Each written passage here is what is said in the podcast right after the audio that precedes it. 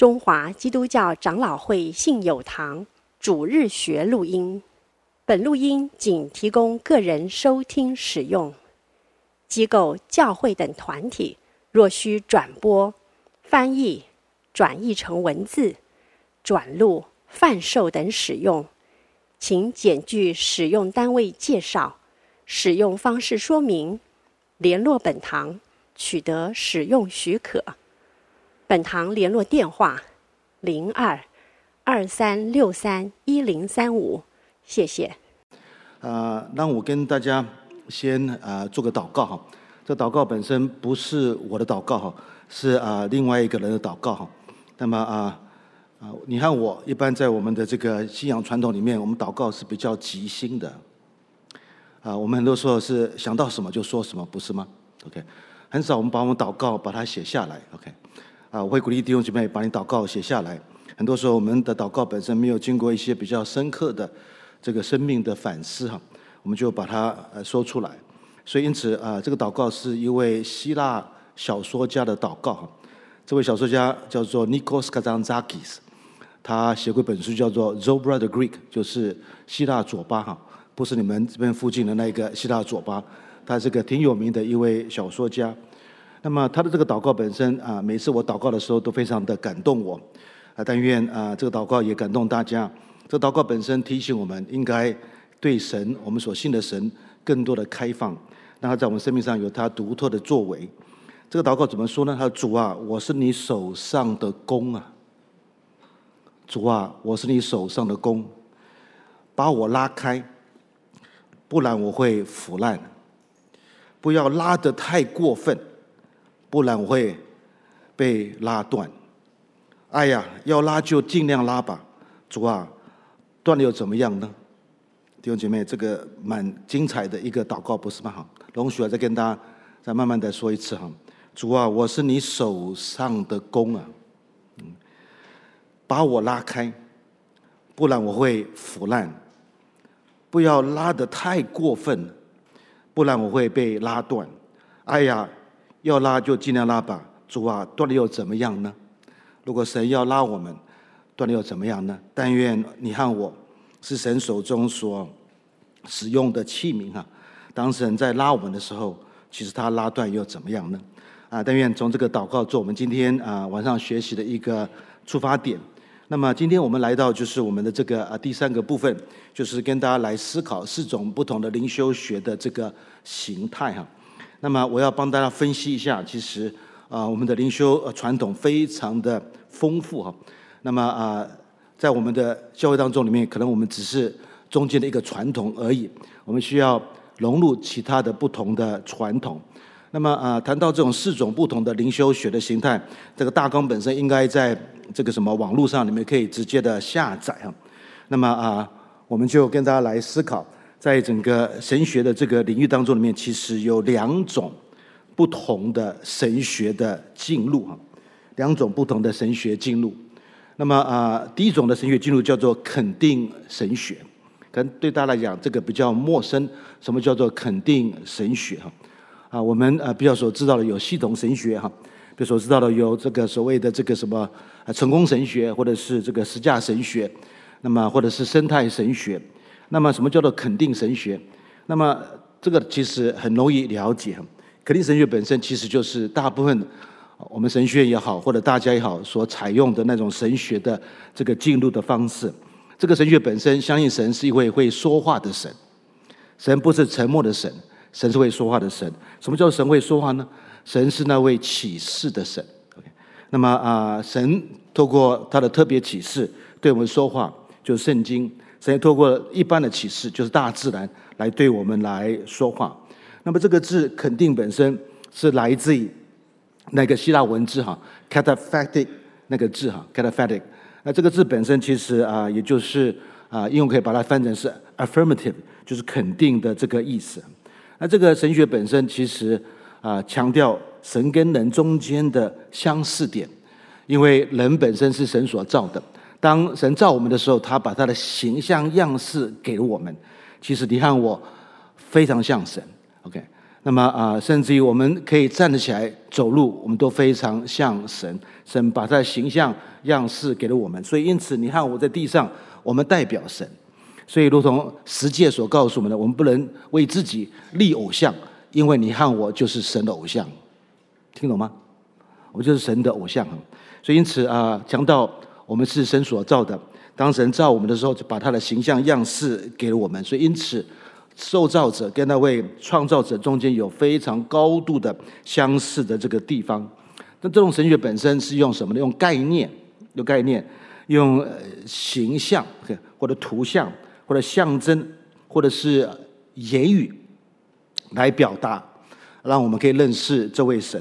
我们比较熟悉的是那个言语的这一块，但也可以透过概念，一些神学的概念，一些神学的命题，包括一些的图像，上上礼拜我们所提到的，在正教里面所啊、呃、用的那个图像来做祷告哈，用的象征哈，像十架本身也是个象征哈，象征，那么来传达这位神，来让我们对这个神有所认识哈，这就所谓的肯定神学的这个啊、呃、部分哈。那么啊、呃，另外一个神学本身就可以说是另外一个神学的这个进入哈啊、呃，基本的内容本身都会在你的讲义上。刚才我忘记。啊，这个去那个啊，这个下到下一页哈。那这个时候我们就来到这个啊 B 的部分，就是所谓的否定神学。这个是另外一个做神学的进入，这个神学进入本身对你和我来讲比较陌生哈。那么这个字啊，否定神学在希腊文里面就是那个 apophatic， 这个字本身在这个什么英文里面把它翻译是啊这个 via negativa，OK， 就所谓的这个这个啊否定之路的这个啊部分。那么这个这里的这个神观本身跟我们前面所讲的神观是不太一样的。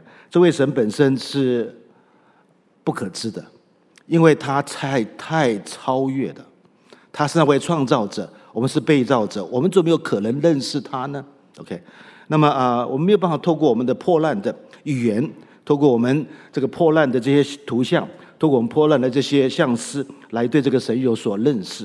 这是不可能的，神非常的超越，它超过我们所想象，超过我们的理智，超过我们的感官，感官哈。所以因此我们没有办法直接的对这个神所所认识，所以因此看到说啊、呃，这种的神观本身或者这种的做神学方式本身，其实唯一的方式可以跟这个神有所接触，是在黑暗当中，在一种的安静的爱的当中里面。在一种相遇当中里面，跟神来做一种的生命的互动啊，像我们的教会本身比较啊，包括我们的神学本身比较做的那个神学，就是前面那个神学，就是这个所谓的这个啊肯定神学。那么我们比较陌生的就是这所说的这个否定神学的啊这个部分啊啊，让我跟大家讲一个啊小小的故事哈。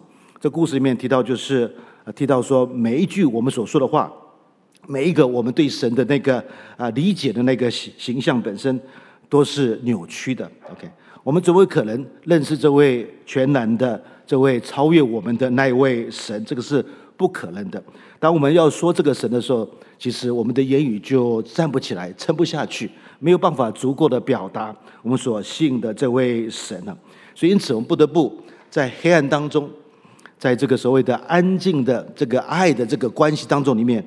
认识这位神啊，但是我们看到说，其实，在神的话语当中里面，在神学上，我们的神本身，同时也是那位启示的神，同时也是那位隐藏的那位神。我们的神学本身应该不只是否定神学的部分，也包括肯定神学的部分。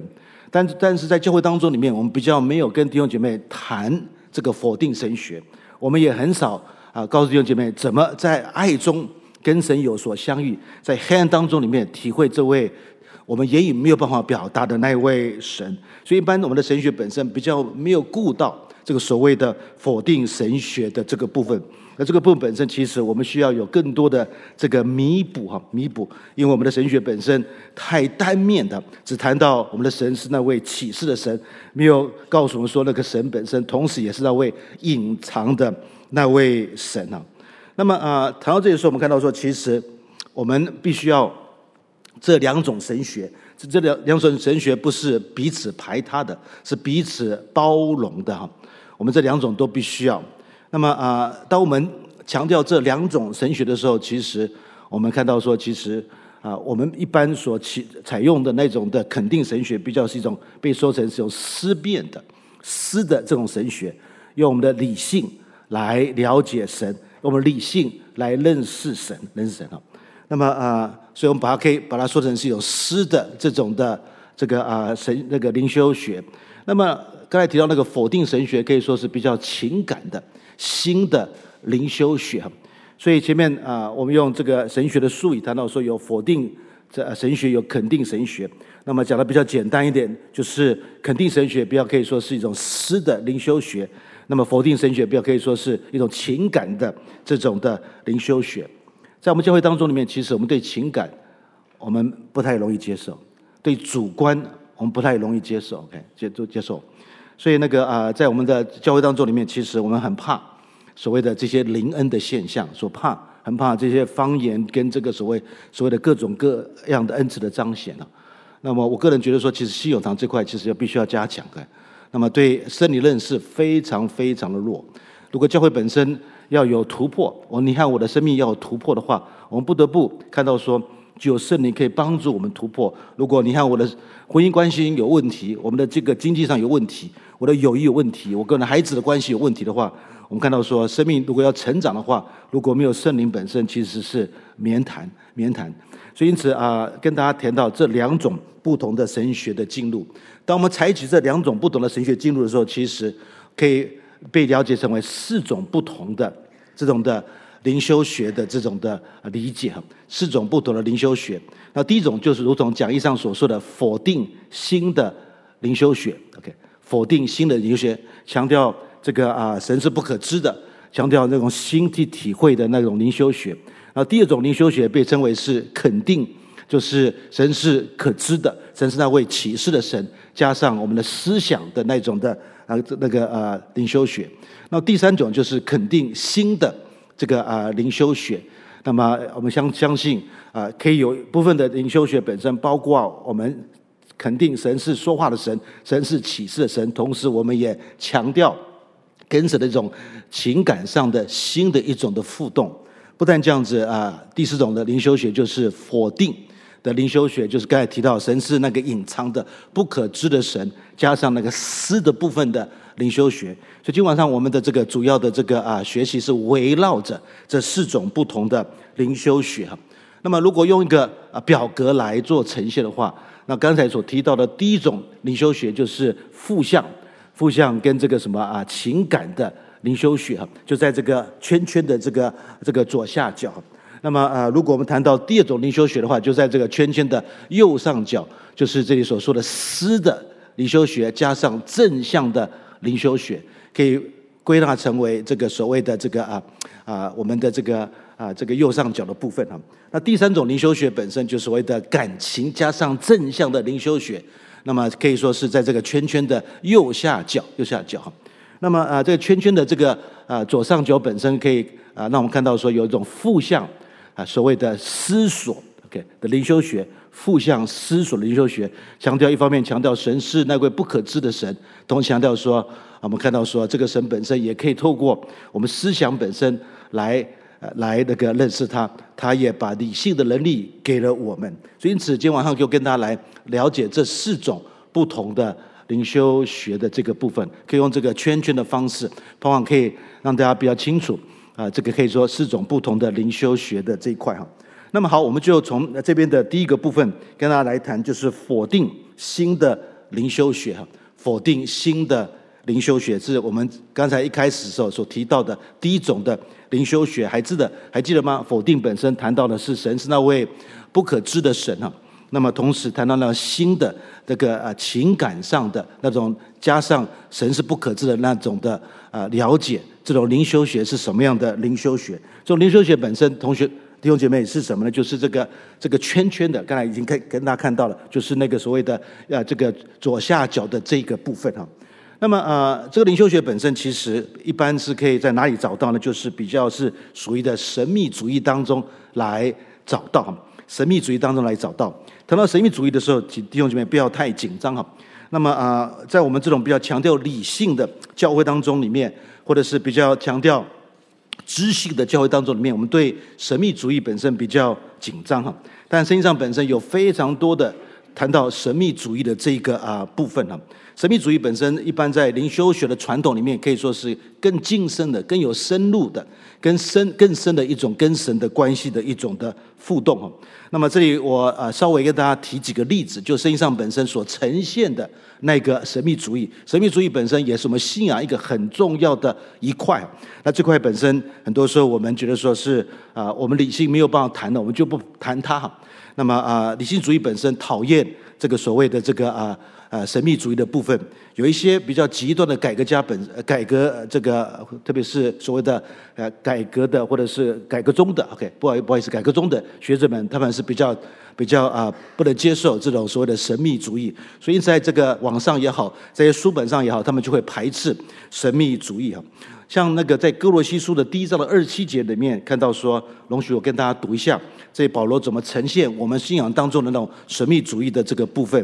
他说，哥罗西书一章二十七节，神愿意叫他们知道这奥秘，这奥秘这个 mystery， 这个神秘主义哈，神秘哈，在外邦人中有何等丰盛的荣耀，就是基督在你们心里成了有荣耀的盼望。这保罗所说的那个奥秘是什么呢？就是基督在你们心里，弟兄姐妹，那个不是神秘吗？我相信在座每个朋友们都会说，有基督耶稣在哪里？在我心里面，不是吗？你问一个主日学的啊孩子们，他会都都会回答这个问题：到底耶稣就在哪里？他会说，基督耶稣在我的心里面哈。我想在信永堂被龚老师、龚老师、龚师母啊，这个康师母所所这个这个教导的这些主日学老师都会教导。啊，我们的孩子们，耶稣在哪里呢？耶稣就在我们的心里面，这个就是一种很神秘的一种的教导。不但这样子，容许我提到另外一个啊，保罗所提到的那个神秘主义哈，就是在以弗所书的第三章这边的第三节到这边的第九节，以弗所书的三章这边的第三节到第九节，用启示使我们知道福音的奥秘，正如我以前列列写过的，你们念的就能晓得。我深知基督的奥秘，奥秘，这奥秘在以前的世代没有叫人知道，像如今借着圣灵启示他的圣徒和先知一样。这奥秘就是外邦人在基督耶稣里借着福音得以同为后世，同为一体，同盟应许。所以这里的第二种的神秘本身是什么呢？第二种的奥秘本身就是这里保罗讲很清楚，这奥秘就是外邦人，就是你和我哎 ，OK。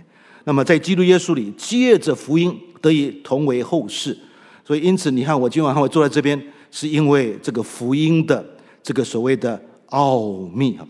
那么啊，没有想到我们可以跟呃跟这个啊犹太的这个家族可以有关系哈，就是透过基督耶稣本身借着福音得以得以啊同为后世，同为一体，同盟应许哈。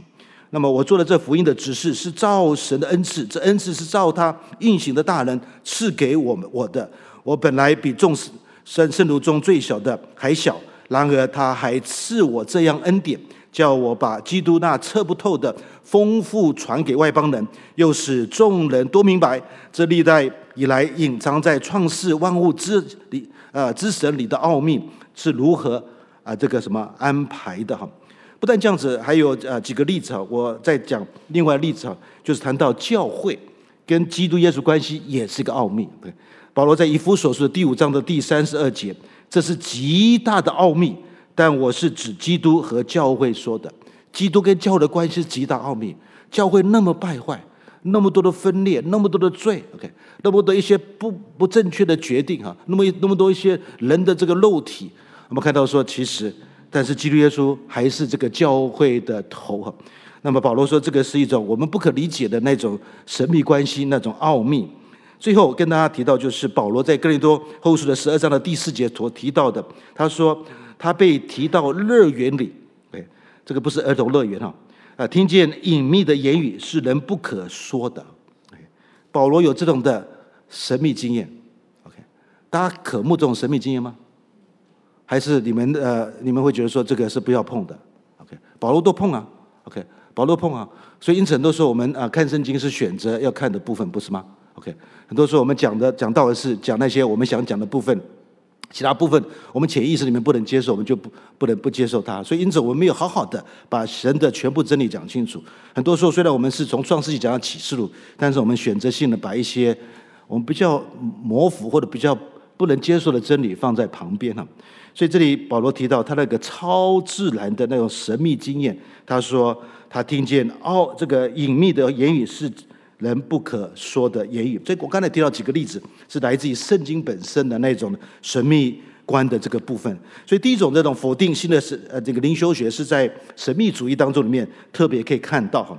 不但这样子，呃，这种神秘主义本身的这种的啊、呃、教导本身比较强调内在生活的灵修哈。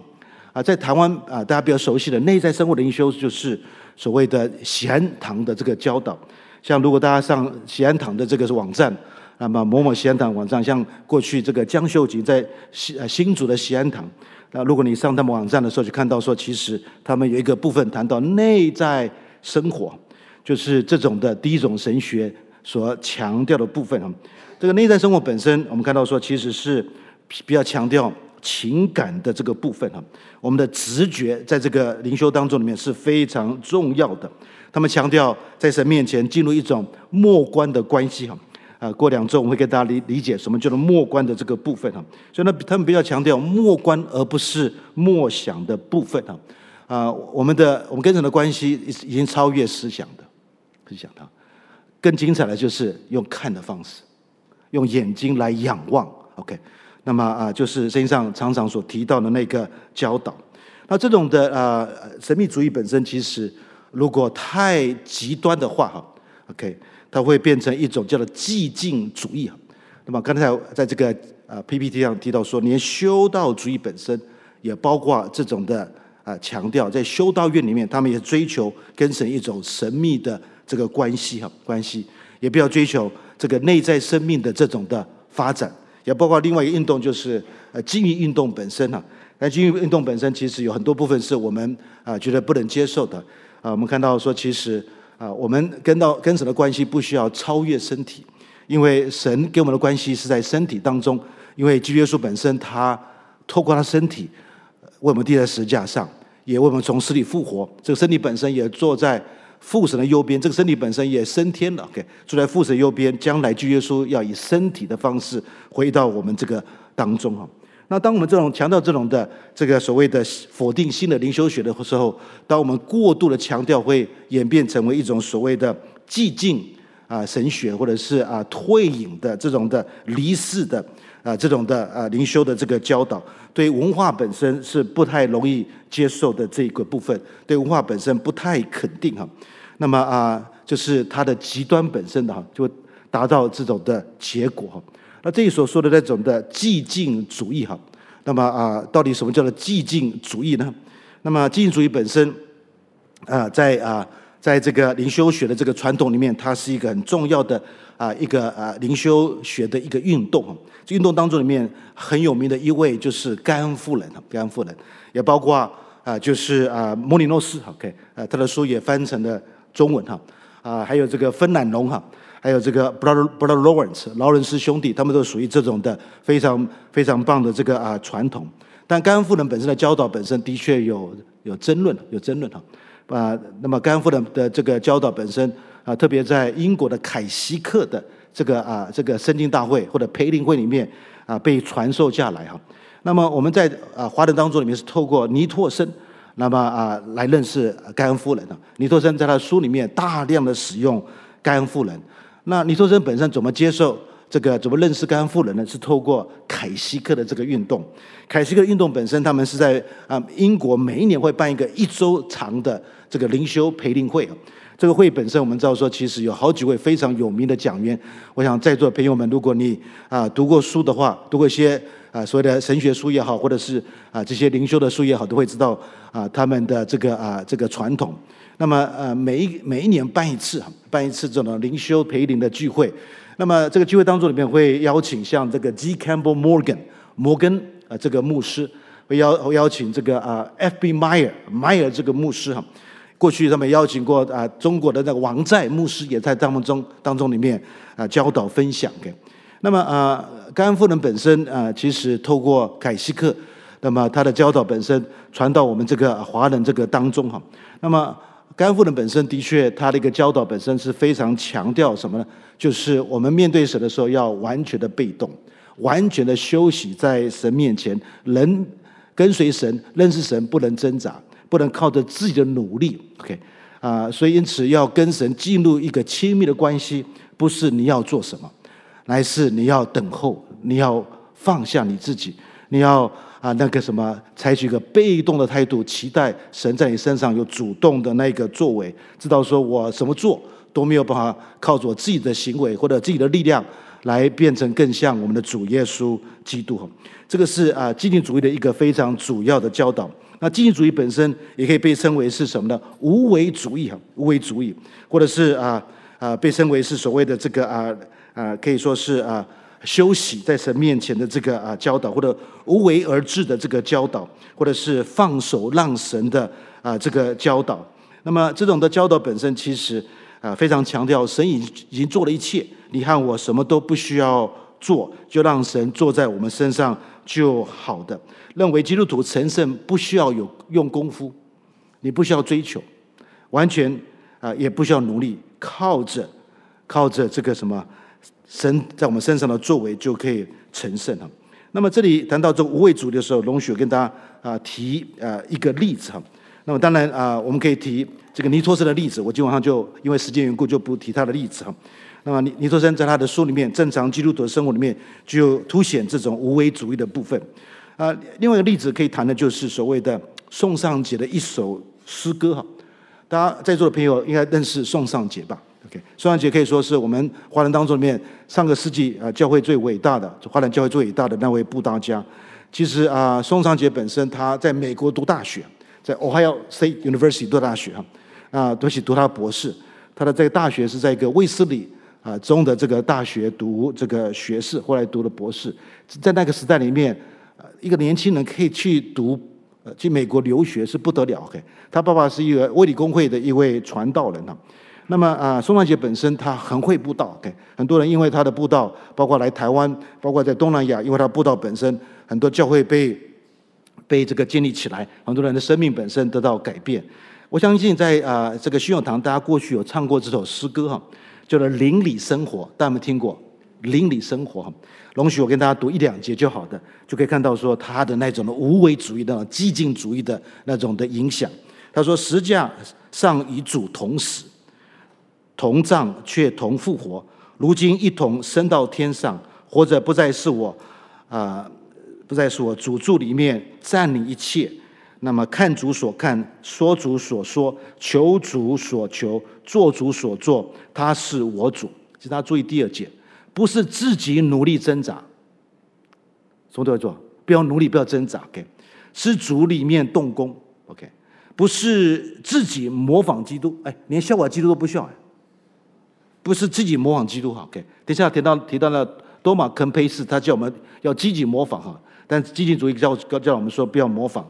是主里面长大，主住里面变化一切。OK， 爱主所爱，乐主所乐，忧主所忧，这个负主所负，主心我心在一起，不是自己想做什么，都不要想做什么。OK， 只愿主旨成就，那不是自己奢望什么，都没有奢望啊。OK， 那么只愿主化成全，主住里面实现一切。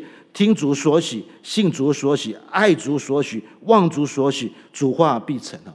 我就不读下去啊、呃。另外一节这这个啊、呃、这个诗歌的部分，我想大家可以啊、呃、可以啊、呃、明显的看到说，其实那个啊、呃、这个连宋尚节本身都受到这种啊、呃、透过凯西克的那种灵修大会啊、呃、所所传授下来的那种的灵修的这个啊、呃、传统，这种无为主义的这个啊、呃、部分呢、啊。那这种思想本身，其实在我们的 教会当中里面偶尔会出现出来 ，OK， 出现出来，偶尔会在一些的啊、呃、牧师或者长老的教导里面会会出现出现啊。那么啊、呃，大家应该有些了解啊、呃。在我们教会当中里面，我们唱诗歌的时候，盼望弟兄姐妹本身不止嘴巴动动，应该知道一个诗里面所表达的这个神学是什么。每一首诗歌本身都有它的神学，不管是现在约书亚那个英文跟中文一起唱的那种诗歌哈，那个啊、呃、约书亚大家唱不唱？跟金小堂不唱约书亚 ，OK。那么啊。呃那么耶稣雅的这种诗歌本身，其实那个什么也有他的神学啊，包括那个什么啊，在中国里面那个很很有名的那个啊，写诗歌很很多的那个小米本身，不是小米鸡啊，啊小米本身那个什么啊，他的诗歌本身也是啊啊非常感动人哈、啊。但是很可惜，小米本身没有受受到太多的神学训练啊，所以他的诗歌本身跟等一下要谈的那位 Charles Wesley 查理卫斯理差一大截，大截。那么查理·威斯利的诗歌非常的丰富哈。好，那么刚才提到这个否定新的灵修学，刚才提到呃一个一个呃可以说是可以看到的一个例子，就是所谓的激进主义的啊、呃、这一个部分哈。好，很快的我们就啊、呃、跟大家来理解哈，这种灵修传统当中里面，那么如果过度的话，变成可以说是呃退隐跟这个激进主义哈。那么他比较强调这个这里所说的那种朝着内向的灵修神学，在哪里找到神呢？在哪里认识神？在你心里面找到神，在你心里面认识神了、啊。那么啊、呃，所以因此被称为是朝着内向的灵修学啊。那这种灵修学本身比较强调默观，比较强调看，看比较强调仰望我们这位的神啊。那么这个时候我也跳过去，以后我们再跟大家更多的来说这一块哈。那么啊、呃，不但这样子，这种灵修学本身其实也非常强调什么呢？所谓的属灵导师与操练的部分啊。那么啊、呃，你和我觉得说我们灵命成长不需要属灵导师。弟兄姐妹，在过去的两千年历史里面，如果灵命要突破要成长，需要属灵导师。OK， 但现在我们觉得说我们有辅导 OK。辅导有智商，不是我，不是我反对辅导，不是我反对智商。我们的九梅师母非常辛苦，过去帮助大家非常多哈。那么啊啊，他们也退休了 ，OK。那么所以因此看到说，其实啊啊，在这边可以理解的就是，那么啊，属灵导师非常重要 ，OK。只有你跟活泼生命，只有你跟这个每日活血活水啊啊，包括我们的小组查经可能没有办法。那么一一直看到说，从传统的这个教会当中的教导里面，就是我们生命要成长、要突破，我们需要一个属灵的一个领导者帮助我们，跟我们一起来聆听神，让我们不会妄为，让我们不会自高自大，让我们会更清楚的认识神在我们生命上的那个带领是如何。那么同时也强调操练的这个部分啊，操练。那么什么叫操练呢？这个就是下周我们跟大家谈到这个属灵的操练啊。如果生命要突破，不但要有属灵导师的带领，同时需要有属灵的操练啊。这概念其实很容易了解 ，OK。如果你的女儿，包括我的女儿，这个小提琴要拉得好的话，她要练习，不是吗？很多时候我们跟随耶稣好像不需要练习。下礼拜就要谈说，连跟随耶稣、学习像耶稣都需要练习啊 ，OK。盼望大家不要有太大压力啊。OK， 那么啊、呃，这个是呃下礼拜会跟大家提到的关于这个属灵的操练的这一块哈。那么啊、呃，谈到呃这种的属灵操练的时候，其实啊、呃，特别是在这种否定新的灵修的传统当中里面，他们比较强调的这个属灵的操练本身是某一些的属灵操练，他们比较重视哈。他们重视默观的属灵的操练，啊、呃，重视这个祷告的属灵的这个操练哈。这个几个操练本身，他们是比较比较呃重视的这一个啊、呃、部分哈。好，这个是下礼拜会跟大家更多理解什么叫做属灵操练。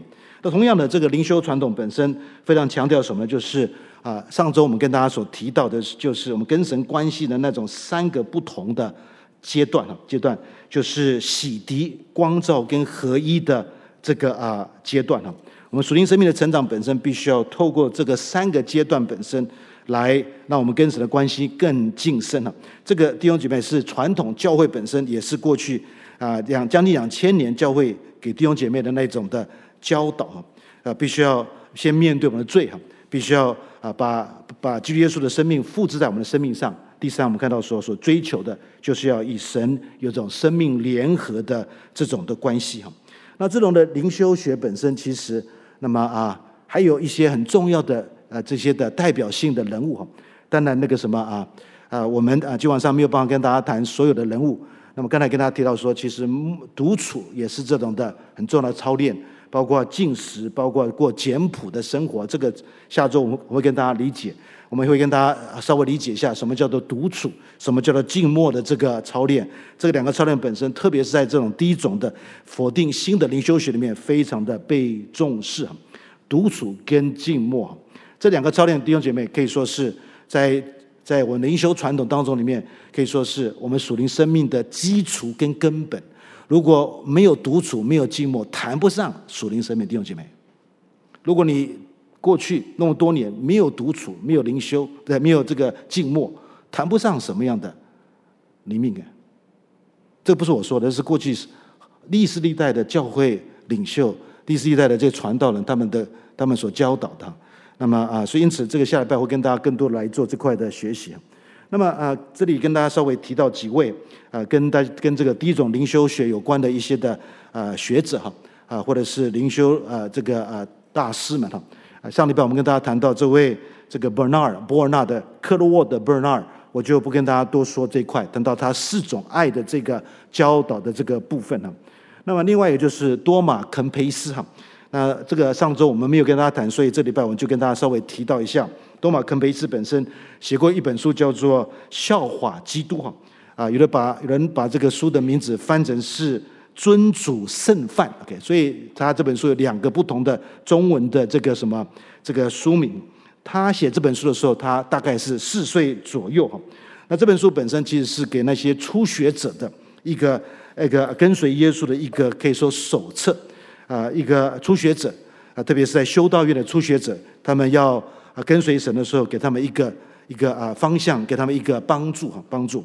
那么呃，在这个手册当中里面啊，包括这个书里面，其实有三个非常主要的这个教导，容许我跟大家很快的提一下。那么啊，如果要把这本书的非常丰富的这个内容，把它浓缩成为三块的话，就是这三块哈。第一个，他说认识自己。然后，然后要放弃自己。那么啊，一个人在灵命上有突破，他必须要认识自己。OK， 很多人对自己不认识，很多时候我们也习惯我们的不是老我，我们的这个旧我。OK， 不，我们在教会当中也谈到老我，我们必须要啊、呃，或者是假我。OK， 假我，我们比较熟悉的是我们假我。很多时候我们在教会当中里面跟别的弟兄姐妹的那个互动，是吧？不是，不是那个什么啊。真我的互动是那个假我的互动，不但在教会当中里面提到这个什么老我，其实那个老我本身，呃，也就是可以说是你们的那个呃跟人互动呃没有跟人互动那个隐藏的那个假我假我。那么所以一个人在灵命上有突破的话，他必须要什么呢？对自己有正确的认识哈。我想在夫妻关系当中里面，很多时候我因为我们不彼此不认识自己，很多时候就会有争吵。对。很多时候在公司当中里面，我们对自己不认识，很多时候我们跟我们的同事也有很多的这个不合的这个部分啊。当我们认识我们自己的时候，我们才可以学习放下我们自己。OK， 放下自己。所以上礼拜提到说，跟随耶稣的话，必须要舍己、背起十字架的跟随他。那个基本上的前提，按照多马肯培斯，就是要先认识自己。那第二个，多马肯培斯强调什么呢？他说，透过默想基督来效法基督，透过默想基督。来效法基督哈，那么啊、呃，我们必须要在这个呃他的爱当中里面默想他，默想他，默想他的这个救赎，默想他的十字架的作为哈，默想他在地上的那个事迹事迹哈。那么当我们默想他的时候，我们就更愿意去效法他的生命哈。不晓得大家过去这几几礼拜有没有默想过主耶稣基督，还是默想过你的存折 ？OK。那么啊、呃，很多时候我们是默想我们的存折，不是默想我们的主耶稣基督。主耶稣的一生都可以成为我们的默想的主要的内容。当我们越想他，我们就愿意更多的来学习像他。这个是肯培斯的第二件他的教导。那第三件教导什么呢？他告诉我们说，与主联合后超越一切。那第三个部分就是要追求与神联合，融化在基督耶稣的里面，如同。耶稣在约翰福音的第十五章所说的，住在他里面。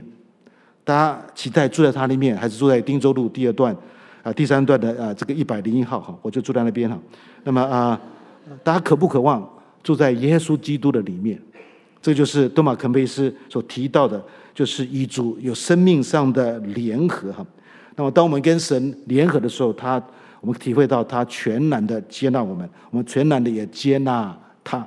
好，这个是稍微很简单的跟大家提到多马肯培斯的那个教导。那么另外一个就是我们上礼拜上礼拜没有跟大家提到的，就是那位大德兰，这个 Teresa of Avila， 大德兰啊，这位非常重要的一位灵修学者。 啊，是一位十六世纪的一位灵修大师哈。那么在灵修学里面，我们看到说，如果不读他的作品的话，其实没有真正学会灵修学哈。啊，大德兰本身啊，他就了解有一点这犹太的血统，有血统哈。在西班牙，西班牙哈，那么他的一个啊啊一个所带出来的一个啊，他的可以说类似门徒哈，就是等下要提的那位十架约翰的这个啊部分。那大德兰本身的这个啊。 啊，教导非常的丰富哈。那么啊，今天晚上我们可能没有时间跟大家谈他的这个所有的这个教导的这个部分。啊，在我们的讲义上，上礼拜提到他写那本书叫叫做《七宝楼台》，七宝楼台有翻成中文哈。那么中文的翻译其实不太好读哈。那么啊，有一个比较新的版本比较好读哈。这个《七宝楼台》的另外一个啊书名叫做《内在城堡》。 这个比较接近它英文的原来的这个啊书名，叫做 interior castle， OK， 内在城堡。那么它用城堡的一种意象 ，OK， 来帮助我们了解灵命的晋升啊。它啊用这个城墙这个外面代表我们的身体 ，OK， 代表身体。那我们身体里面有七间房间，七间居所，居所 OK。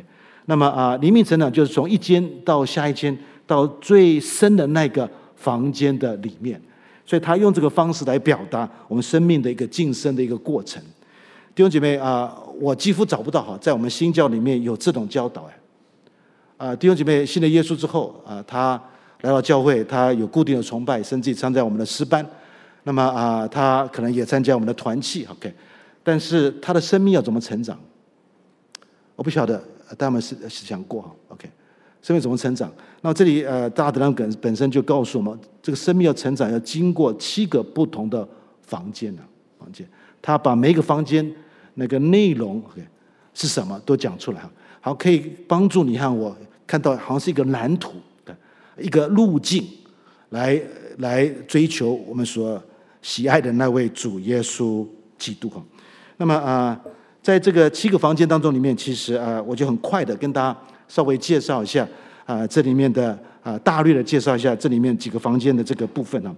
这个呃七个房间里面，前面的第一个、第二个、第三个房间代表比较是主动的哈啊、呃，主动了，那么偏向外在的行为，如同马大般的属灵生活。它这个前面三个房间就是我们很活跃 ，OK， 我们因为读各种属灵书，参加各种的属灵的这种的聚会，追求追求哈。 那么啊，这个阶段本身，我们看到说，其实我们也愿意操练啊、呃、一些德行啊，但是那个什么啊，我们还是放不下世界，世界本身还是连 T T 的 ，OK， 连 T T 放不下，放不下 ，OK。那么啊，所以因此啊，他会强调前面的三个居所本身是这样子哈。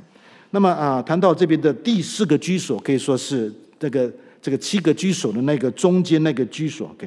那么就是看到说。 灵魂本身开始学习所谓的末观的这个部分，末观部分，那么啊，慢慢的进入所谓的不是马大的那种生活，忙碌生活，忙进忙出哈，那么是慢慢的进入玛利亚式的这种的灵命跟神的这个关系，可以坐在耶稣基督面前，好好的聆听啊、呃、这个耶稣的基督的教导。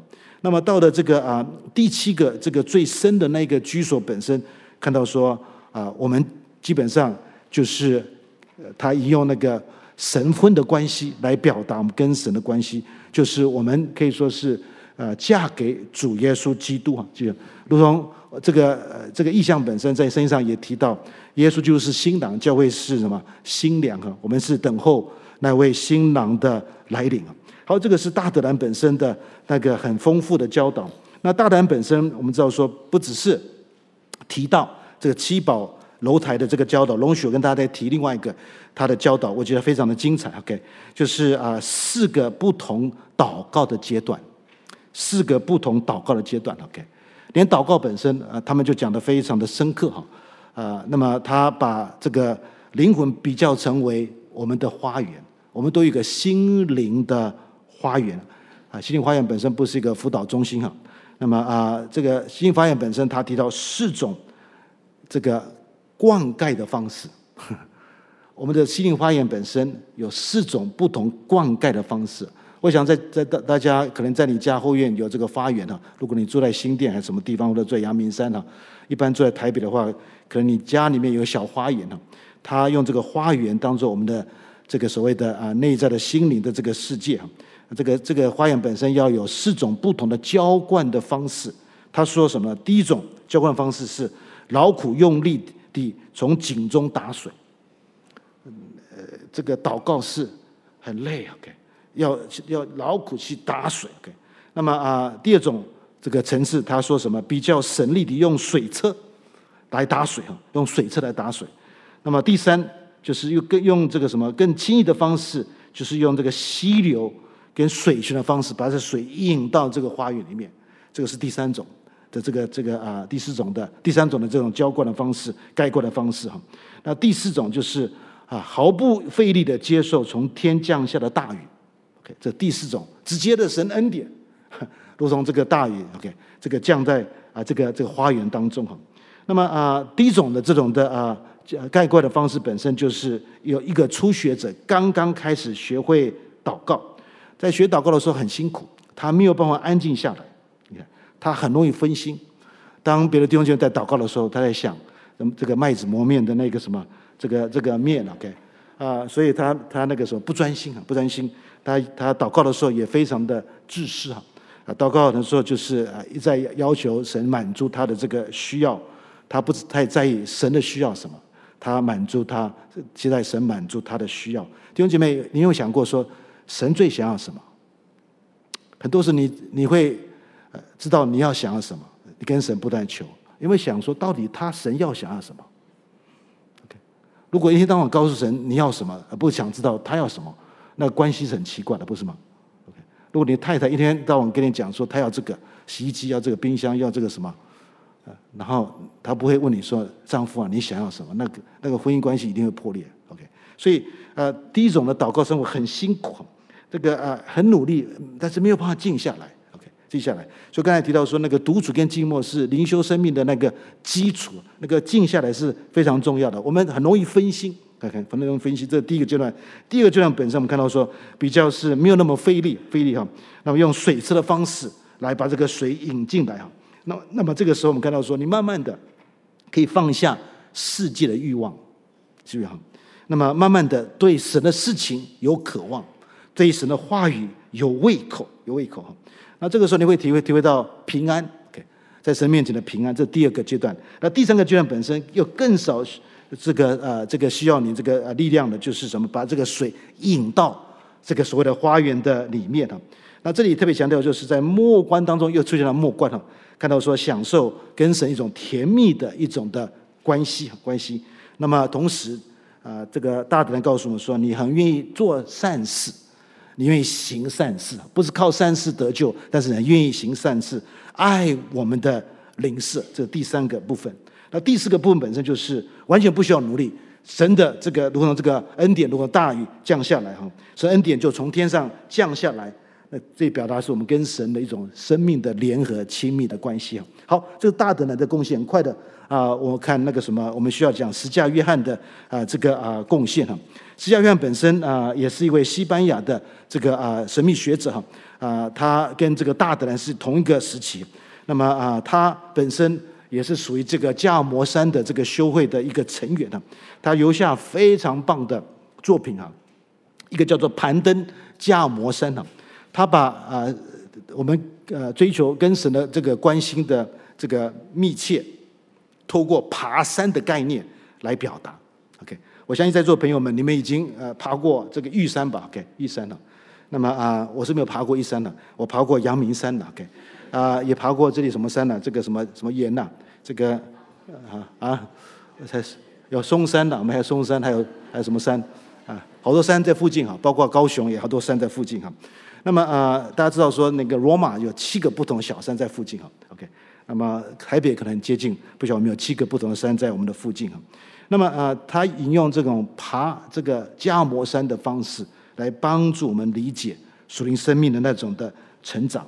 那么啊、呃，他又写过另外一本书，叫做《心灵的黑夜》，心灵的黑夜。OK， 那么啊、呃，这里我就稍微跟大家来呃快的讲一下哈，就是他他怎么说这个心灵的黑夜哈。刚才提到就是爬这个这个加尔摩山最快的方式，可以直接通顶。他就说要不断的放下，不断的放下，就是耶稣所说的舍己的部分。如果你可以放下你这，放下你自己，就很快的可以直通这个这个山顶。那么啊、呃，但是一般的我们知道说非常难哈、啊。那么啊、呃，这边提到那个什么心理黑夜的时候，他就啊、呃、有一点的教导，让大家了解一下。这心理黑黑夜本身对对这个。这个施加约翰来讲的话，基本上是神的工作，是神主导的工作哈。那么这个工工作本身是神在我们内心上做很深刻的洁净跟改变的工作。心理黑夜本身就是神在我们身上做深刻的洁净，这个啊、呃、改变的工作。当你被呃神所洁净的时候，我们看到说，其实他用他的灵来充满我们啊，充满我们。那么啊、呃，在他的这个啊、呃、所谓的这个。啊，心理黑夜里面，他谈到这个神位跟神窟啊。上礼拜我们在谈这个伊拿举的时候，也谈到这个神位跟神窟。神位跟神窟其实很容易了解啊。神位基本上那个位就是安慰的位，神的安慰哈、啊。那么神位本身就是你可以感觉到神的同在，神位就是你可以感觉到神的同在。大家今天有没有感到神的同在？有哈 ，OK， 很棒哈。那么啊、呃，这个所谓的神窟就是你会感觉到神不同在。就这样子 ，OK， 进入一种属灵的枯干，枯干了。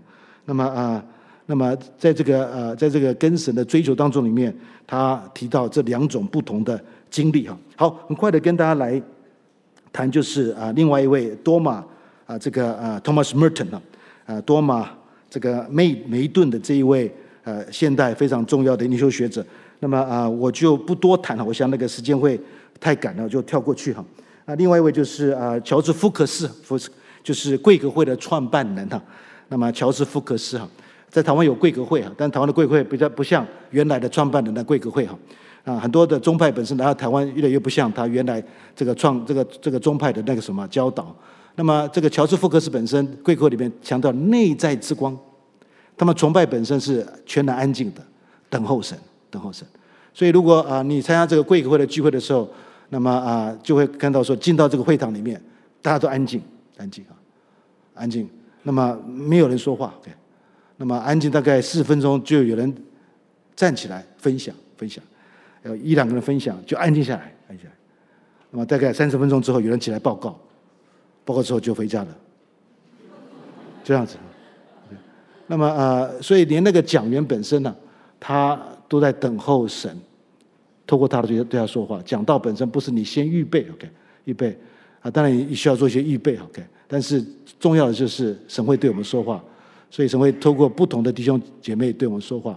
那么，所以因此在等候的时候，你在好像在调那个收音机的频道，听懂吗？调收音机频道啊。那么啊、呃，想听到神的啊、呃、这个啊、呃、声音啊。好，这个是啊贵格会，那么啊、呃、也谈到。这个内在之光哈，这个光本身要帮助我们、引导我们到神的呃面前啊。好，这个是呃乔治·福克斯的这个部分。当然，我们上礼拜也提到东正教的这个啊、呃、教导，我就不谈了哈。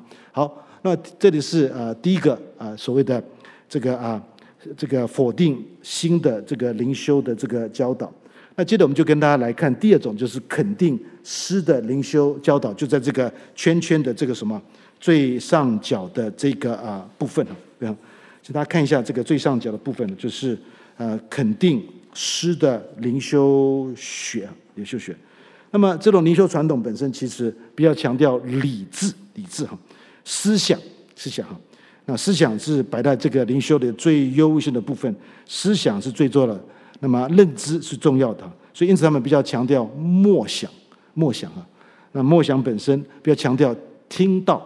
强调讲道，强调这个所谓的查经的查经啊，这第二种的灵修传统强调查经啊。那这种的灵修传统本身其实可以被被称为是比较是礼仪式的，礼仪式的哈，或者是呃把它说成是一种神学更新的灵修学，呃，生命的突破，我们看到说是对对那个啊对圣经的更多认识，因为图谱本身是对我们信仰的更多的认识，所以把它说成是一种呃神学更新的一种灵修学。那么这里所说的礼仪啊，礼，那么啊，当然礼仪本身啊，这个概念本身其实啊也很重要。呃，那么我在我们的信仰当中里面有两个不同的呃礼仪，就是洗礼跟圣餐啊，圣餐这两大礼仪啊，这这两大礼仪本身也就是一种一种啊、呃、神话语的这个彰显。礼仪本身啊、呃，特别是啊、呃、刚才提到洗礼，包括圣餐本身是你可以看到的道。我们在教会里面不只是听到，同时眼睛看到道。OK， 所以那个圣餐本身你可以看到那个道，洗礼本身可以看到那个道。OK， 那么看到那个话语。OK， 那么在这个啊、呃、圣餐的时候看到说那个道，那个道就是那位道成肉身的基督耶稣，他的身体被破碎，为我们死在十字架上。OK， 那么啊、呃，当我们在面对那个洗礼的圣礼的时候，我们看到说，你和我，当我们下到那个水浮木的时候。我们已经在基督耶稣里面与他同死同埋葬，那么从水里面上来，我们与他一起的同复活，那个是你可以看见的那个道。OK， 所以这两个礼仪非常的重要。OK， 那这种第二种的传统当中里面，他们非常强调不只是听得到，同时也看到那个看的这个道的这个部分啊。那么这种第二种的这种礼仪本身，如同刚才提到，比较强调理性跟思想的部分啊。同时也强调灵的更新是在于认识神，刚才我也稍微提到了哈，先知已经做的，已真正做呃做的更新，神在我们身上的工作，他持续在做，他会帮助我们在我们生命上有所突破。那么同时，这种的灵修学本身也是什么？就是不强调有属灵导师，不不需要属灵导师 ，OK， 就是神话语就够了，哇好。那么啊。呃就是呃，或者是我们的生呃主日学老师 ，OK， 那就够了 ，OK， 不强调啊，属灵导师，属灵导师本身其实它的作用本身不是讲太多话 ，OK， 它比较是在跟你一起来聆听神 ，OK， 不是讲太多话 ，OK， 太多话，呃，我们比较习惯话语，话语就是这种第二种的灵修学的呃这个呃部分哦。那么啊、呃，这个灵修学本身我们知道说它也非常强调信心的这一块，信心这块。信心本身，呃，在这个灵修学当中里面非常被重视。对这所说的信心，就是更多的依靠神。我们当我们依靠神的时候，我们就可以比较容易的与主同行。与主同行的人，就是基本上是依靠神的那位基督徒。那接着很快的，我们就来看这边的啊啊这个啊啊，当我们太过分强调这种灵修学的时候，就会导致一种的理性主义，理性主义啊。那么啊。像我们在教会当中里面比较熟悉的啊，就是那种归纳法查经啊 ，OK， 这种查经非常理性 ，OK， 啊，为什么这样讲？跟我看这样讲，大家会会会不高兴，不好意思。那么啊，那个但是是一个蛮好用的一个一个查经方式啊，但是也是在教会界里面，台湾也好或者校园也好，他们也常用的这种方式啊。我把这个呃归纳法查经说成是科学查经，因为科学家本身。怎么做研究呢？就是观察跟归纳，不是吗？就是归纳法查经，你观察，再做归纳出来，就是科学法查经啊。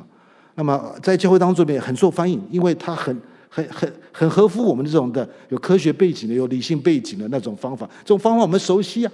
OK， 这就是我们的读过博士的、读过大学的人都熟悉这种方法。OK， 如果你在实验室里面，或者你或者是你呃在别的这个学科里面，一般不是在做科学的时候，都必须要先观察吗？从观察里面归归纳出一些的原则，不是吗？这个就是啊、呃、归纳法查经的这个什么啊、呃、比较属于这种第二种的灵修学的特质哈。那么啊、呃，这里容许我读一段话哈，可能大家听了会啊、呃、觉得不太容易接受，但是是一个真实的一个例子哈。他说：“我是一位神学家，我一生都在阅读、教导、思考，在关于神的议题上写作。但我必须诚实，我从来没有经历过上帝。你看，一个在神学教书老师，他教导、他阅读、他思考，他谈神的有关的议题，但是他诚实说，他从来没有经历过上帝。啊，不好意思，我觉得大家在座的很多人没有经历过上帝。”会不会讲太严厉？要不要举个手？不好意思，不要举手。OK，OK、okay, okay, 嗯。很少基督徒啊，啊，我猜很多人没有真正经历过神，或者他经历本身，可能他重生得救的时候那个经历，他就留在那个地方，他没有再有新的跟神的经历。那么啊，他又说什么？那个我从来没有经历过上帝，也不尽是事实，近前让我感到尴尬。谈灵修灵命感到尴尬。OK， 我我对那些经历轻呃呃对那些轻轻松松在上帝交谈中的成长的人感到困扰，那些有神的经历人感到困扰。啊，我们对那些讲方言的，我们觉得有点困扰啊。说预言的，哎，他们有些神秘经验，我们觉得很困扰我们啊。怎么有可能这种事情呢 ？OK， 那么啊、呃，我无无法了解当人说上帝同在到底是什么意思。这是一位神学家，他一个非常坦诚的，当别人在说上帝同在，他不了解什么是上帝同在。OK， 所以这种就是所谓的第二种的灵修学的特质哈。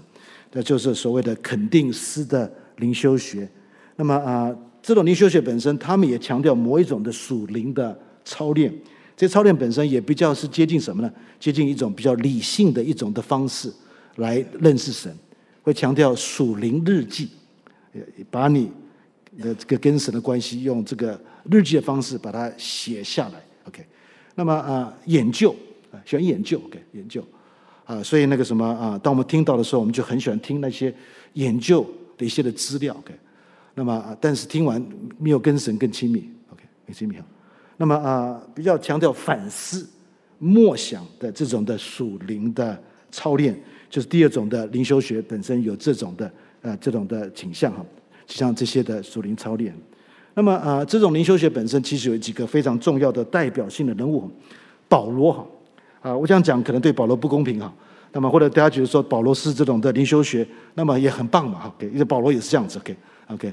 那么啊、呃，这个可以说大略的从保罗的书信当中里面，啊、呃、他的教导当中里面，我们可以啊、呃、稍微把它归纳成为就是这种肯定式的灵修学。奥古斯丁这个西方拉丁教会最伟大的神学家哈，那么他是一个啊、呃、对罪非常敏感的一位神学家哈，他也非常喜欢谈罪。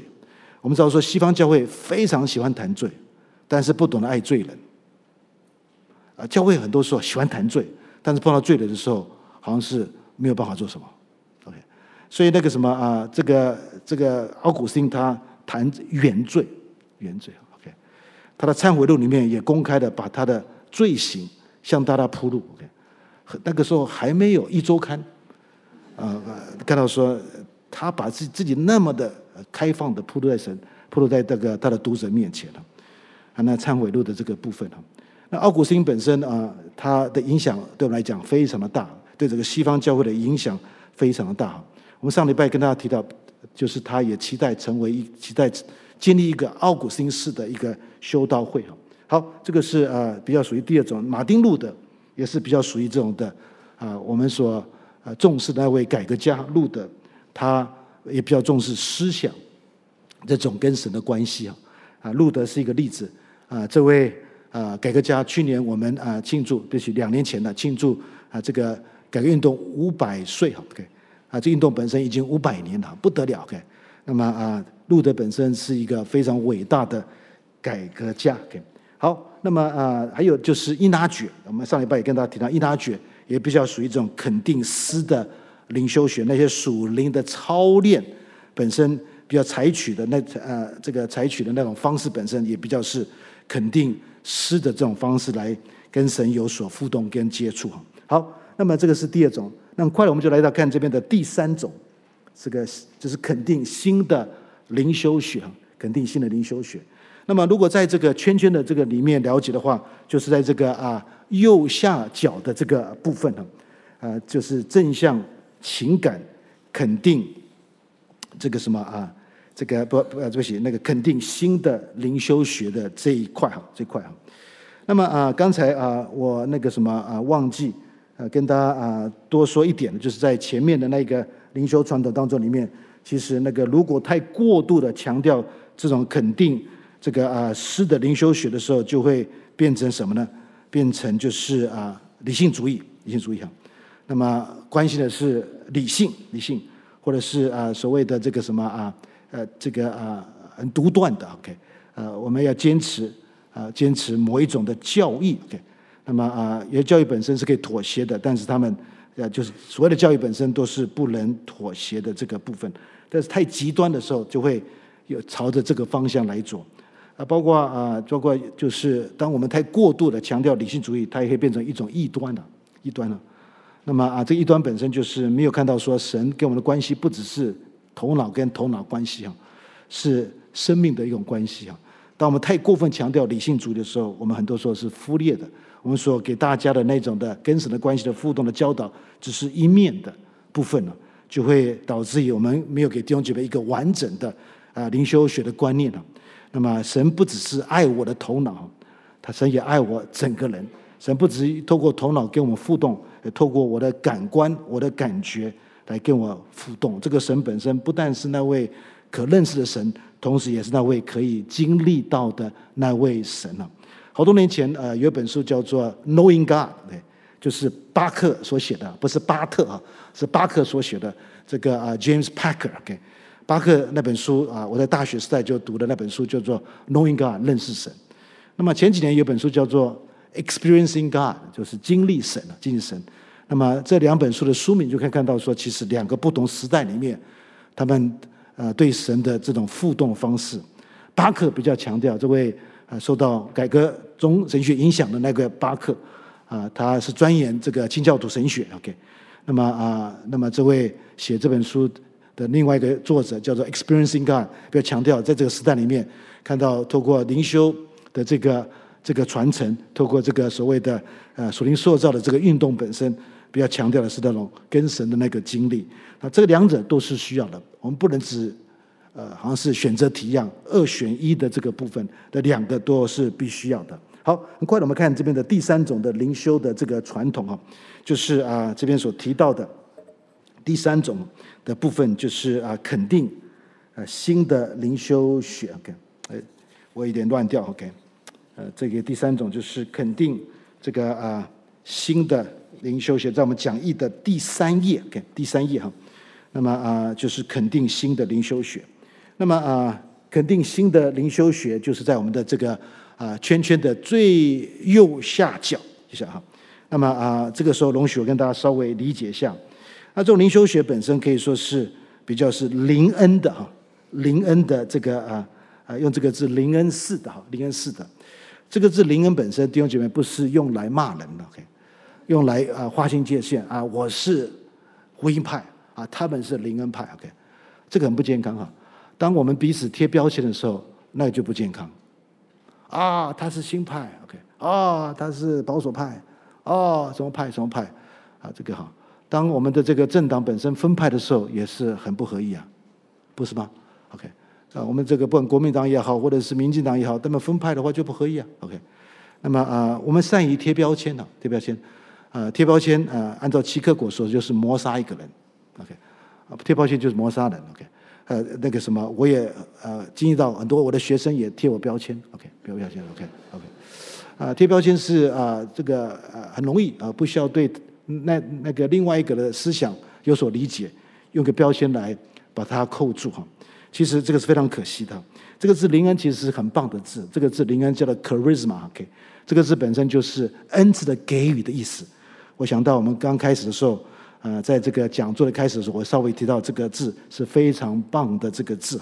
好，这个这个呃灵恩这个呃传统本身，或者是这种的肯定新的灵修学，呃、可以说灵恩的运动本身比较是属于这种的灵修的传统。那么这个灵修传统本身比较强调个人更新的灵修学。那么呃个人更新的灵修学不但这样子，同时强调内在改变的外在的表征啊。他们非常强调，如果你生命不同，啊，里面的改变一定会在你的啊行为上，啊，你的所呃所做的事上会在会彰显出来哈，彰显出来。所以啊，一个人啊不可能隐藏他跟神的这个关系，如同一个人不能把这个电呃灯台放在这个床底下的部分哈，一切所隐藏的事都必须要被透露出来哈。所以强调一种内在改变的外在的这个啊表征哈。这种的呃灵修学本身比较强调感觉、感动，占它一个很重要的位置哈。他们觉得宗教本身是或者信仰本身是有感觉的，是有温度的，是有热度的，是有接地气的 ，OK， 接地气的 ，OK。那么呃，不但这样子 ，OK， 不但这样子，就是呃，这种的灵修学本身比较比较对一些呃这个所谓的啊啊、呃、一些啊、呃、传统啦 ，OK， 或者是对一些啊、呃、形式主义啦，都比较啊、呃、敏感，容易批判这些形式主义，或者对那些理性主义的也比较会批判他们的这样做法。那么啊、呃，他们强调就是啊、呃，在圣灵的感动之下。圣灵的转化之下，我们生命会得到改变，改变。那么这个改变本身，我们知道说是可以，呃，是别人可以察觉的，是在我们生命行为上是可以看得到的那个啊、呃、改变啊。那么啊、呃，好，同时看到说啊、呃，这种的灵修学本身不但在灵恩的这个传统当中里面看到，同时在敬虔运动的传统里面可以看到哈。敬虔运动啊、呃，大家对这个运动本身啊、呃、熟不熟悉？啊，这运动本身可以说是在改革运动之后，跟启蒙运动中间，十九世纪跟十八世纪中间最重要的运动就是敬虔运动。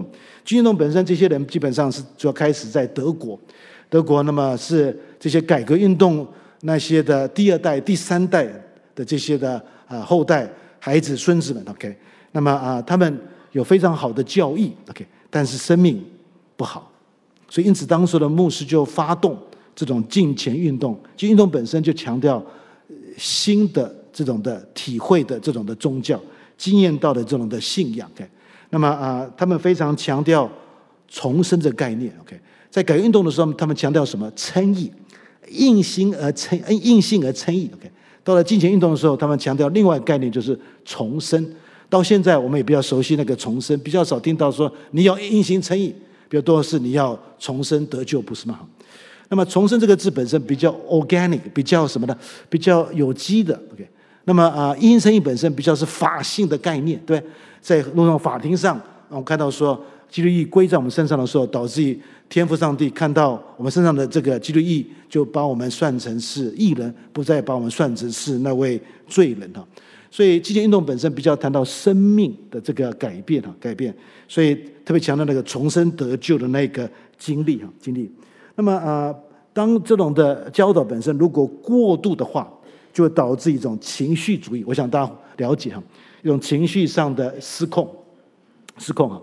那么啊、呃，我们就很喜欢引用保罗在哥林多啊、呃、这个什么啊、呃、第十四章的那那一节经文，就是神是有秩序的那一位神啊，对神。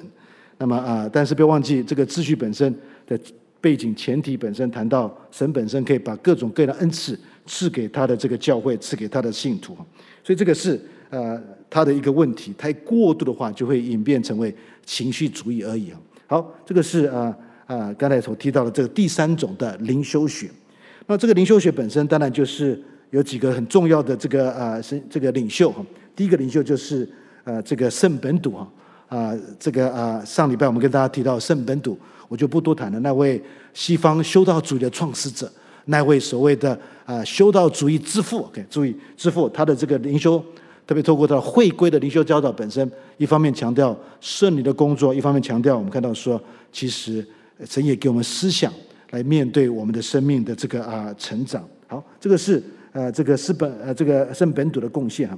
另外一位就是这个啊、呃、Charles Wesley， 查理卫斯理可以说是这种啊、呃、灵修学的代表的一位啊、呃、一位领袖。大家对他的哥哥比较熟悉的哥哥叫做约翰威斯理哈，约翰威斯理本身带动整个英国的这个奋兴，整个英国的改变，这兄弟非常不得了 ，OK， 那么带给整个那个什么英国的这个复兴，也带给美国的这个复兴哈。那么他哥哥是一个非常会讲道的那位哥哥。如果今天啊哈佛大学要找一位那个什么这个管理学院的这个院长的一个候选的话，一定会找约翰威斯理。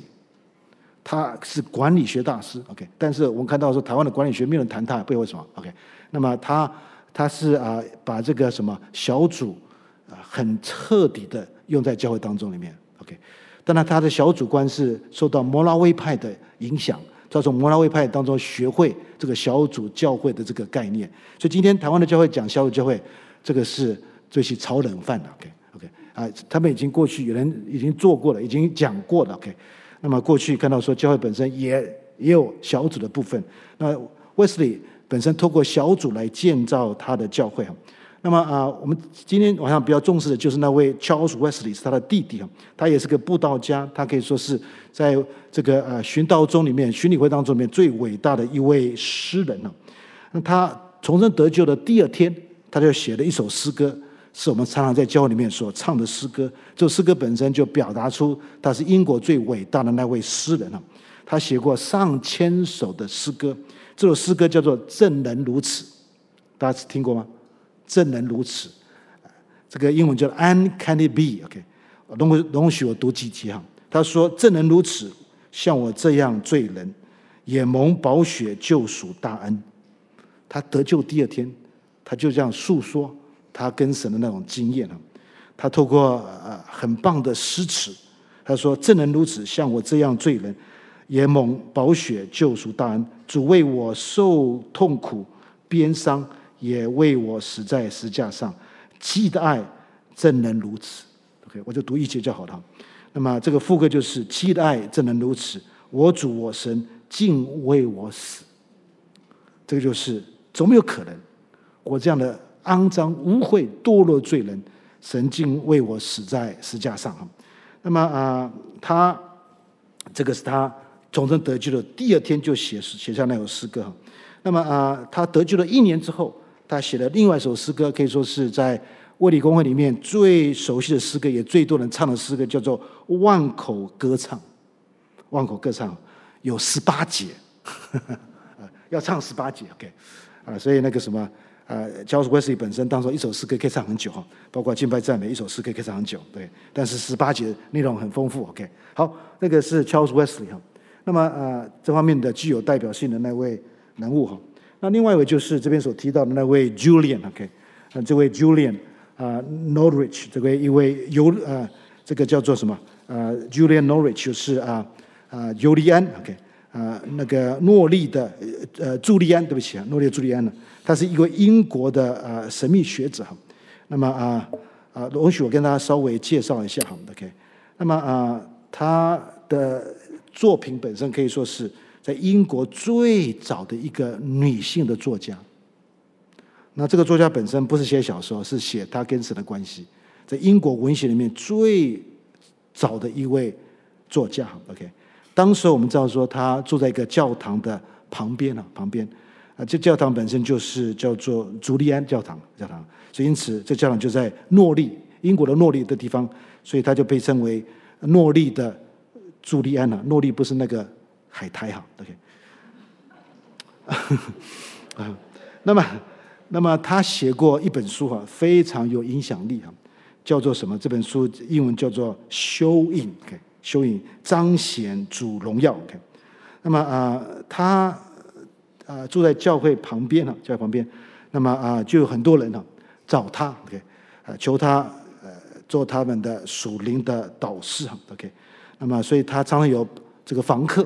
到他那个地方哈，啊，从他的这个旁旁边的地方可以有个小窗户看到教堂里面在做什么事 ，OK。那么从他的作品里面看到说，其实他这个小房子旁边的有一个花园，因为他提到花园，那他也应该是养一只猫了 ，OK。从他的这个作品里面提到哈，他跟神祷告三件事情很有意思哈。他说啊，他求神三种恩典，第一种恩典是什么呢？他希望能纪念基督耶稣的苦难，能够回到那个时代，进入一位旁观者、旁观者的感受。他跟神要求这个恩典，他期待纪念耶稣基督的苦难。OK， 那么可以回到那个时代里面，可以感受到基督耶稣的那个受苦受难。呃，几乎我们看到好多好多这个灵修学者，他们。他们有深刻的对耶稣的受难受苦的体会，对十架的爱有深刻的体会。他就跟神在年轻的时候跟神要求这个第一个恩典，第二个恩典他跟神要求什么？经历一个几乎要死亡的重大疾病，感受逾越节的经验，并能并呃能将自己完全献给天主。他跟神求第二个经历，透帮透过一个大的疾病体会到死亡的那个。那个经历哈，那么啊，感受到逾越节 ，OK， 那么啊，把自己可以全然的奉献给神，这第二个恩典。第三个恩典本身，他跟神求第三个恩典，就是可以体会到神的耶稣就在十字架上的伤口，伤口。他们当时跟神求，我要体会在十字架上的痛苦，为这个罪人所留下的血。OK， 所以他跟神求这三个恩典。OK， 恩典。那么跟大家稍微啊、呃、稍微这个分享一下。好，很快的，我们来看一下这边的啊、呃、第四个哈啊、呃、这个部分就是啊、呃、所谓的思索。OK， 否定诗的灵修学，否定诗的灵修学，第四种的灵修学。那第十四种灵修学本身啊、呃，按照我们的讲义上来看的话，就是啊、呃、这边的啊啊、呃呃，在我们的这个讲义的第十三页的最下面哈，最下面。那么啊、呃，这种灵修学本身。呃，如果太极端的话，会变成道德主义，如同在这个圈圈的最外围，呃，所看到的那个道德主义哈。这种灵修学本身比较强调意志，强调行动，强调行动。那么呃，有人把它归纳成为是比较是使徒性的 ，OK， 啊，或者是社会改革的灵修学 ，OK。这个是这里所说的使徒，不是啊、呃，台湾教会啊、呃，这个谈到使徒系统了哈。谈到教会本身，不但有啊、呃、有牧师、有教师、有使徒、有先知哈，啊、呃、他讲的不是这个意思哈。那么这里所说的使徒啊、呃，不是说像匡建修说我是使徒哈，像尼托生说他是使徒，尼托生也说他是使徒 ，OK， 啊、呃、这个他自己说哈。我想今天啊、呃、连马丁路德加我们都不敢说他自己是使徒啊。那么这里所说的使徒是一位被拆出去 ，OK， 拆出去一个使徒者，一个使徒是有行动的 ，OK， 一个使徒是。被拆出去，如同耶稣基督本身差门徒出去，啊、呃，两个两个到各城各乡去传福音啊。所以这所说的使徒本身是强调那个行动，行动啊。那么啊、呃，去出去传福音，去出去行公义的这个这个部分啊。那么啊、呃，这个传统本身我们知道说比较在意就是和平、公义跟人权，人权啊啊，所以它被说成是否定跟诗的灵修，它是很深刻的。跟神的关系，但是这个关系本身是有动的、有动力的 ，OK， 动力的。那么啊、呃，他们期待这个世界更和平，期待有更多的公益被伸张，期待啊、呃，人人权被肯定啊，肯定啊、呃。当然，这个是那个什么啊、呃，这个传统本身的几个重点啊。他们也采用不合作或者是抵制的方式啊、呃，盼望说啊、呃，可以得到啊、呃，得到就是他们所追求的公平。就追求了和平啊，和平啊，这个对李汉我讲比较不太容易接纳，对不对？啊，我们要不抵触这个 Starbucks 咖啡啊 ？OK 啊，听说 Starbucks 咖啡的这个啊什么这个这个总裁哈啊，前几年在啊美国被抵抵被什么抵制啊，被抵制哈 ，OK 啊，因为他那个什么啊，他接受同性恋不是吗？所以美国的一些福音派教会本身啊，这个站出来哈，表达哈。啊，我们也不不太会抵制这个 welcome 嘛 ，OK， 或者是统一或者什么那个哈啊，我记得我在读神学院的时候啊，我一个同学啊，啊美国人，他固定到堕胎的诊所门口去挡人进去堕胎，固定到堕胎的诊所门口。我来台湾教书那么多年，从来没有看过堕胎在台湾社会里面是蛮频繁的，不是吗？我们也没有为了堕胎，牧师带着弟兄姐妹到凯道去冲立法院了 ，OK， 没有啊，啊，不知道为什么没有。堕胎是杀人呢 ，OK， 但是台湾教会对这个堕胎议题没有什么感觉，在美国的福音派教会里面很有感觉 ，OK， 你可以问 Tim Keller，OK， 他很有感觉 ，OK， 啊，我想在呃信信友堂呢，大家对 Tim Keller 名字比较不会太陌生吧 ，OK。那么啊、呃，他们采取不合作、抵制的这个方方式哈。当然，不合作、抵制方式最有名的就是甘地，不是吗？甘地不是 OK， 但甘地不是是没有信耶稣的，他他很伟大，但是没有信耶稣很可惜啊。那么啊、呃，甘地当时在这个啊、呃、英国的殖民地之下，呃，用这个方式来凸显这个啊、呃、争取印度人本身的应该拥有的权益哈。好，这个是啊 呃, 呃他们的一个重视点。同时看到说啊、呃，他们比较强调神的末世跟天启，天启。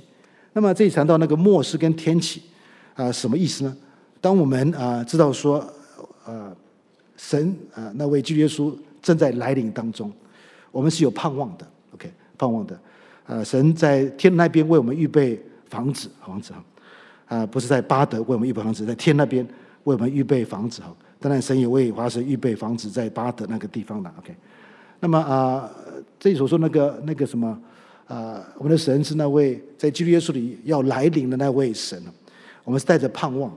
这个盼望本身，弟兄姐妹，会让我们看到社会的问题，因为因为这个社会本身充满了失望，这个社会本身也充满了绝望。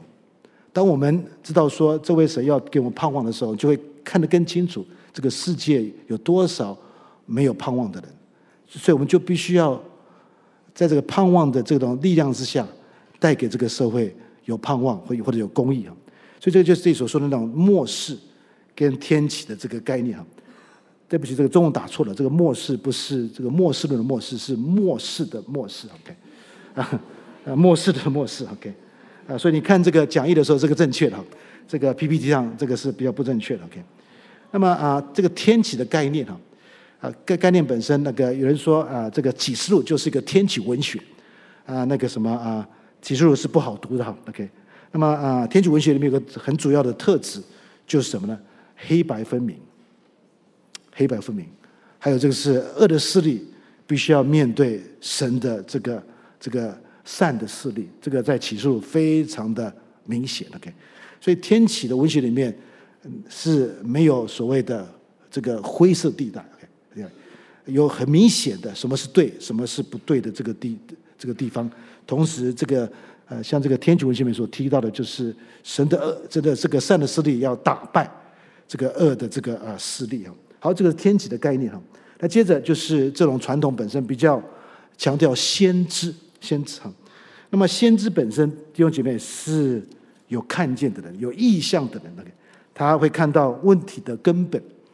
那么啊、呃，英文那个字 radical，OK，、okay， 就是激进那个字哈，那个字激进本身啊、呃，就是说可以看到那个根 ，OK， 根啊 ，OK， 那个看到那个根本问题 ，OK， 那么看到那个问题的全貌 ，OK。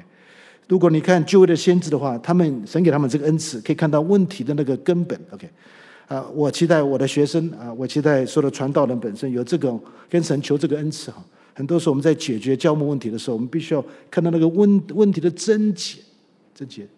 那么啊、呃，看到问题的整全貌。很多时候在教会里面，我们要处理一些很棘手的问题，啊、呃，我们要看到事情全貌。OK， 啊、呃，很多时候我在处理问题的时候，很多时候我只看到偏面或者看到一面之词 ，OK， 那怎么啊、呃、把问题做得更好，看到或者处理得更好，就是看到说，其实当神给先知本身有看见、有意向，对意向，所以先知们是是有看见的人啊，他们是有意向的人，他们可以看到问题的根本啊，看到社会的问问题的根本是什么 ，OK， 他们看得很深刻，不但看得很深刻，同时会提出行动来，行动来 ，OK， 来转化这个社会，来转化这些不公不义的事情啊。好，那么呃，如果过度的话，会变成一种道德主义。刚才已经稍微提到了，那么啊、呃，就是呃，我们不得不做这个事情，做那个事情啊。那么啊、呃，把很多行动变成是一种道德行动啊。那这个是呃，我们所担心的，就是它的一个极端所带来的结果啊。好，那么这里很快的就跟大家讲几位跟这个灵修传统有关的，就是什么呢？就是约翰加文。我想大家对这个加文本身的名字应该不陌生吧？他可以说是啊，改革运动，我就是改革中神学之父。对，那么啊，他的神学本身影响到好多的在跟随他的人啊。那么啊，将那个什么约翰这个加文本身，其实在他二十七岁的时候，他写的那一本书就是《基督教要义》。不得了，他那时候二十七岁就留下那么棒的跨时代 ，OK， 那么啊、呃、深刻的神学的这个反思跟教导。那时候他只有二十七岁哈，到现在啊、呃、他的这个作品本身也是在一般的神学里面必读的这个啊、呃、作品哈。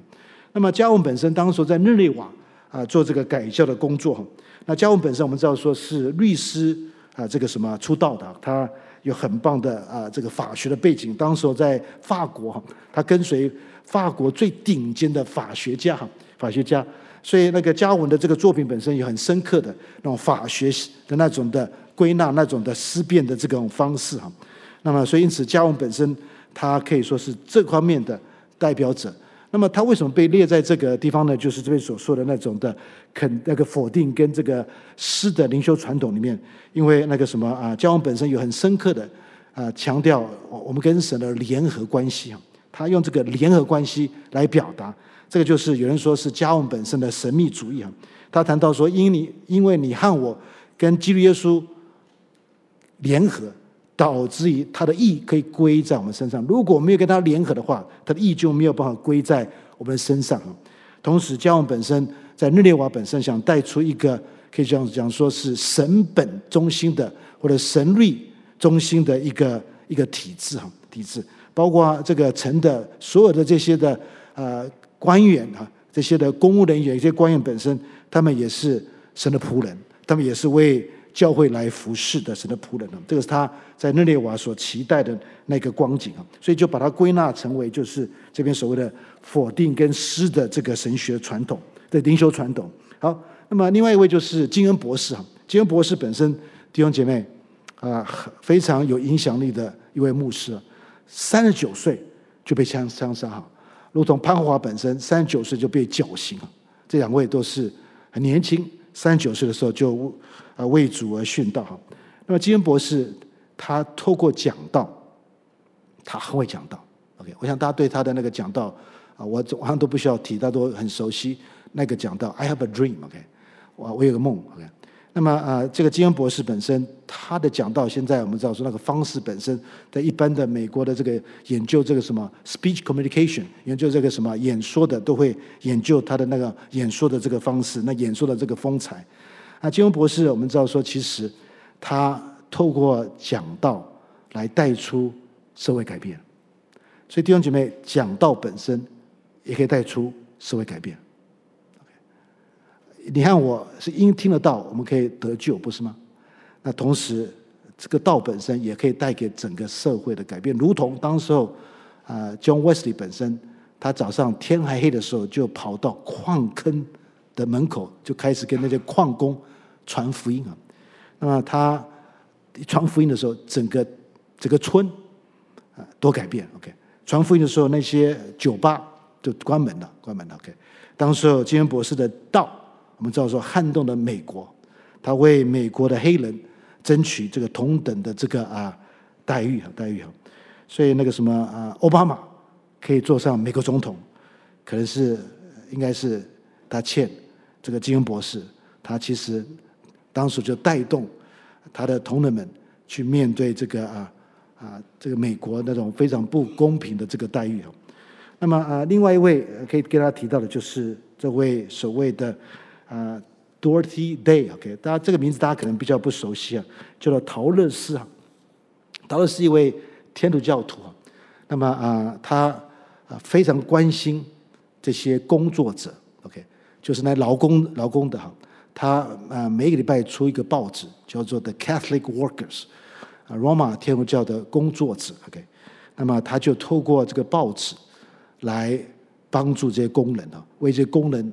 争取他应当拥有的公平的待遇待遇。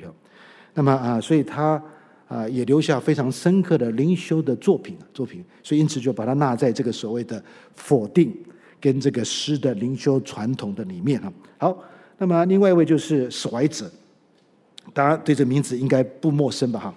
啊，史怀哲非常伟大的一位啊学者啊，不但啊啊会作曲，同时他。音乐也很棒啊，啊，这个呃会那个会作曲呢，同时也是医生，也是一位新约学者啊。那么研究新约的学者们都会去拜读史怀哲的这个呃这个新约神学的这个作品啊。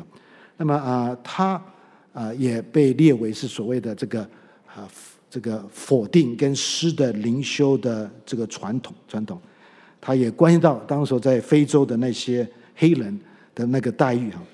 也为他们来付出一些的行动，所以这个可以啊，可以把它当作列在这个灵修的传统的当中。